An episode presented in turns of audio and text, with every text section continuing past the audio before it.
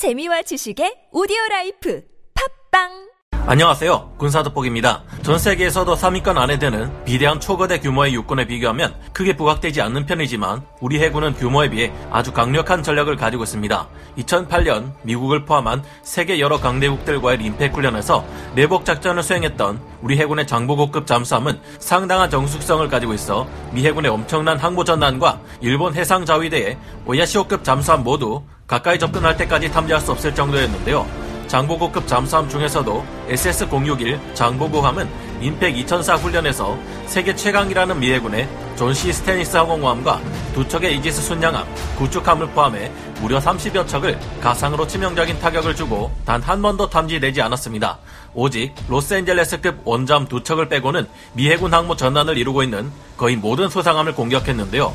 여기서 적팀 포지션이었던 청군 측의 수상함이 15척인데 장보고함 혼자서 40번 이상 가상 어뢰를 명중시킬 정도였습니다. 그런데 이렇게 막강한 우리 해군의 잠수함을 위한 무기 체계 중 적의 수상함이나 잠수함이 절대로 피할 수 없는 무시무시한 체계가 등장해 화제가 되고 있습니다. 적의 항적을 추적하는 이 무시무시한 한국 해군의 어뢰는 5만 가지 기만책을 사용하는 최첨단 수상함에서도 도저히 떨쳐낼 수 없는 절대 무기라고 하는데요. 과거 미국 해군은 이런 무서운 기술에 대해 알고 있었고 이에 대응하기 위한 기술을 개발하려 했지만 실패하고 말았던 적이 있습니다. 오직 방어형 어뢰를 발사해 빠르게 다가오는 적의 어뢰를 요격할 수 있을 뿐 이를 기만하는 기술은 세계 최강 미국조차 개발하지 못했다고 하는데요. 하지만 이제 우리 한국은 이 항적 추적 기술마저 극복하고 우리가 개발한 절대 무기를 막을 수 있는 두 가지 기술을 머지않아 선보일 것으로 기대됩니다. 오늘은 미국 해군조차도 도저히 떨쳐낼 수 없을 것으로 추측되는 한국의 절대 무기 범상어 어뢰와 이것마저 막아내는 한국의 어뢰 방어 체계에 대해 알아보겠습니다. 전문가는 아니지만 해당 분야의 정보를 조사 정리했습니다. 본의 아니게 틀린 부분이 있을 수 있다는 점 양해해 주시면 감사하겠습니다. 현대 어떤 기만 체계를 사용해도 답이 없다. 최강의 범상어 중어뢰. 바닷속 포식자들 중 범상어는 백상어리 다음 가는 강력한 포식자입니다만 이 이름을 따 우리 해군이 운용하게 된 범상어 어뢰는 훨씬 더 무서운 어뢰가 될 예정입니다. 범상어 중어뢰가 무서운 이유는 이 어뢰의 공격을 기만하거나 피할 방법이 전무하기 때문인데요. 범상어 중어뢰는 점점 더 발전하는 어뢰 기만기들에 대응해 무서운 추적 기술을 가지게 되었습니다. 범상어 중어뢰는 적수상함들이 길게 방출하는 항적은 물론 잠수함에서 발생하는 난류 항적을 추적할 수 있는 무서운 능력을 가지고 있는데요. 거대한 공기방울의 흐름인 수상함의 항적을 추적하기 위해 범상어 중어뢰는 상부에 장착된 고주파 능동 소나를 사용합니다. 이 항적 추적 기술은 세계 최강 미 항공 모함에게 있어서도 무서운 추적 기술인데요. 영국의 유명 군사 언론인 제인스의 한 관계자가 미국 해군 제독에게 이런 질문을 한 적이 있습니다. 구소련의 항적 추적 중어뢰가 미국 해군 항공 모함을 향해 다가오면 어떻게 하시겠습니까? 이 질문에 미 해군 제독은 다음과 같이 답할 뿐이었습니다. 아군 구축함을 항공모함 뒤로 이동시키겠습니다. 이는 즉 항공모함이 가진 기만 체계로는 항적 추적 기술을 사용하는 중어뢰를 교란시키거나 떨쳐버릴 수 없다는 것을 뜻하는데요. 이처럼 항적 추적 기술은 적에게 있어 위험한 기술로 알려져 있으며 우리 국방과학연구소의 개발자들 또한 현재까지 범상어 중어뢰의 항적 추적 기술을 회피할 수 있다고 알려진 기만 체계는 없다고 밝힐 정도입니다.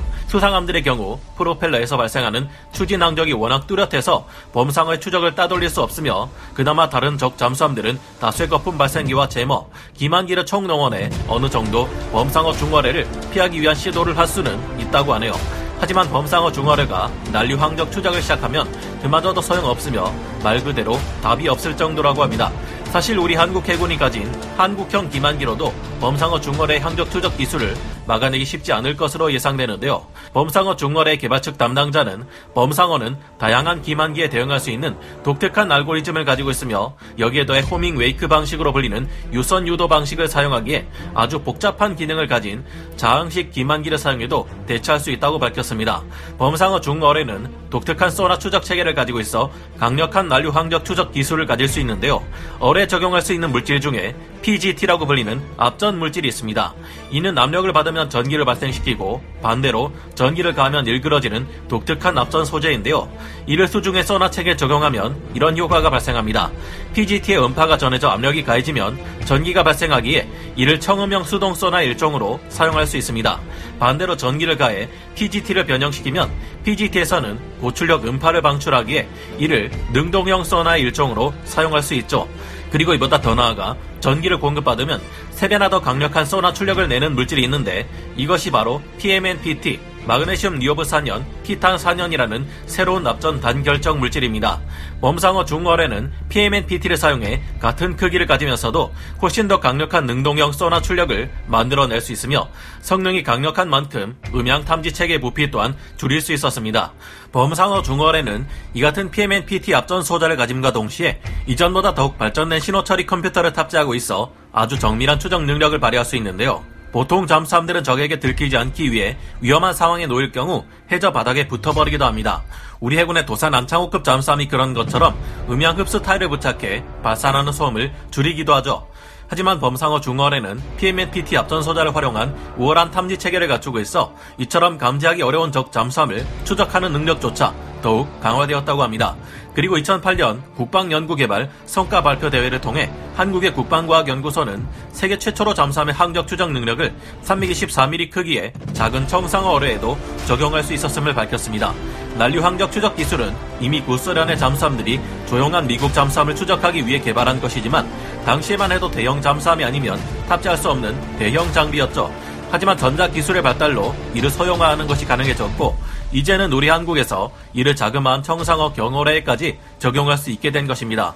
물속에서 은밀히 활동하는 잠수함은 큰 기포를 발생시키지 않고 프로펠러와 선체에 의해 난류 항적을 남기면서 입자 유동을 발생시키는데요.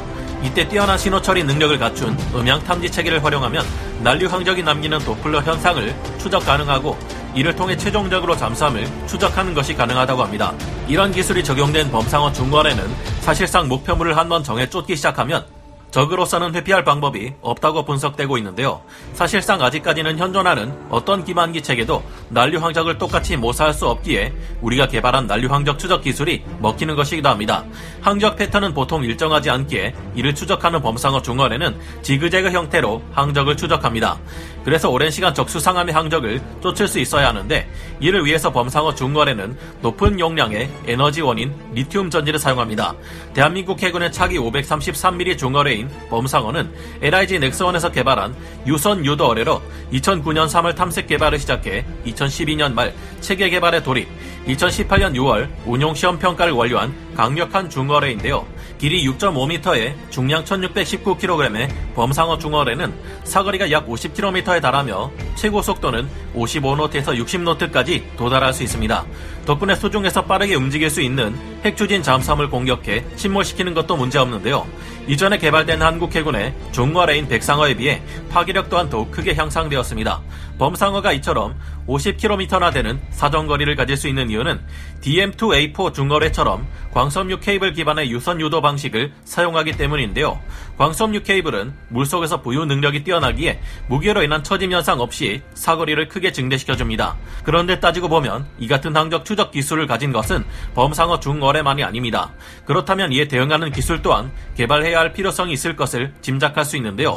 적을 알고 나를 알면 백전불패라는 말이 있듯 항적 추적 기술을 적극적으로 활용하는 범상어 중거래를 개발한 기술진들이 투입된다면 이에 대응하는 방법을 개발하는 데도 가장 큰 도움이 되겠죠. 범상어와 같은 우리 주변국의 중거래들이 사용하는 항적 추진 중거래 위협에 맞서기 위해 국방과학연구소의 수종무기 개발팀은 차세대 국방기술 개발 사업을 통해 항적 추적 어뢰 기만을 위한 기포 항적 생성 기술을 개발하고 있습니다.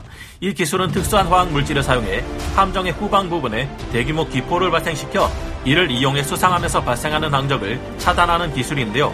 1990년대 이미 미국 해군 또한 부서련의 항적 추적 중원에 대응하기 위해 대규모 기포를 형성하는 기술을 개발하려는 시도를 했지만 결국 실패한 것으로 알려져 있습니다. 현재 우리 국방과학연구소의 전문가들이 개발하고 있는 기포항적 생성 기술이 미국이 시험하던 것과 같은 기술인지는 알 수 없지만 우리가 개발하는 이 기술은 어느 정도 효과가 있을 가능성이 높다고 하는데요. 거의 대부분의 수상함이 대형 수상함들인 미 해군에 비해 한국 해군의 수상 전투함들은 배수량이 작은 것들이 많기 때문에 그만큼 더 발생시키는 항적의 크기도 작고 그렇기에 기포항적 생성 기술을 이용해 항적을 감출 수 있을 것으로 판단되고 있습니다. 하지만 이제 우리 한국 해군은 항공모함을 건조하고 더 많은 수상함들을 건조해 거대한 항모 전단을 운용할 계획을 가지고 있죠. 그런 만큼 이제는 거대한 항공모함에서 발생하는 커다란 항적을 추적해 쫓아오는 적 중괄에 대항할 수 있는 신기술을 갖춰야 할 겁니다. 그리고 이것이 바로 우리의 CVX 항공모함을 적의 중거래로부터 지켜줄 한국형 하드킬 요격 어뢰인데요. 현재 항공모함처럼 큰 항적을 발생시키는 수상함을 적의 중거래로부터 보호할 수 있는 수단은 항모에서도 후방으로 어뢰를 발사해 쫓아오는 적의 중거래를 요격해 무력화시키는 방법뿐인 것으로 알려져 있습니다. 아군의 수상함을 쫓아오면서 이미 가속도가 상당히 붙은 적의 중거래를 요격하기 위해서는 빠르게 가속할 수 있는 어뢰가 필요했는데요.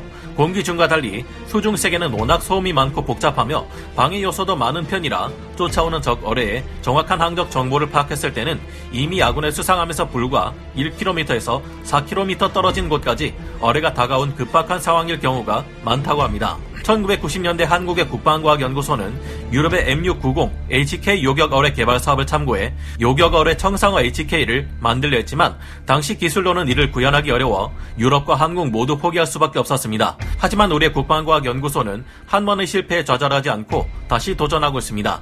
미국은 마크 50 경어뢰에서 쓰이는 SC-EPS 엔진과 프로펠러 체계를 활용하고 어뢰의 직경을 가느다랗게 줄여 급격한 가속과 급기동이 가능한 ATT 요격 어뢰를 개발해 운용하고 있습니다. 독일에서는 순간적인 가속 성능을 높이기 위해 고체 로켓을 사용하는 시스파이더 요격 어뢰를 개발하고 있는데요. 앞으로 우리 한국 또한 요격 어뢰를 개발하게 될 것인데 둘 중 어느 쪽이 현명한 선택이 될지 잘 따져서 우월한 성능의 요격 어뢰를 개발할 수 있게 되기를 기대해 봅니다. 오늘 군사 돋보기 여기서 마치고요. 다음 시간에 다시 돌아오겠습니다. 감사합니다. 영상을 재밌게 보셨다면 구독, 좋아요, 알림 설정 부탁드리겠습니다.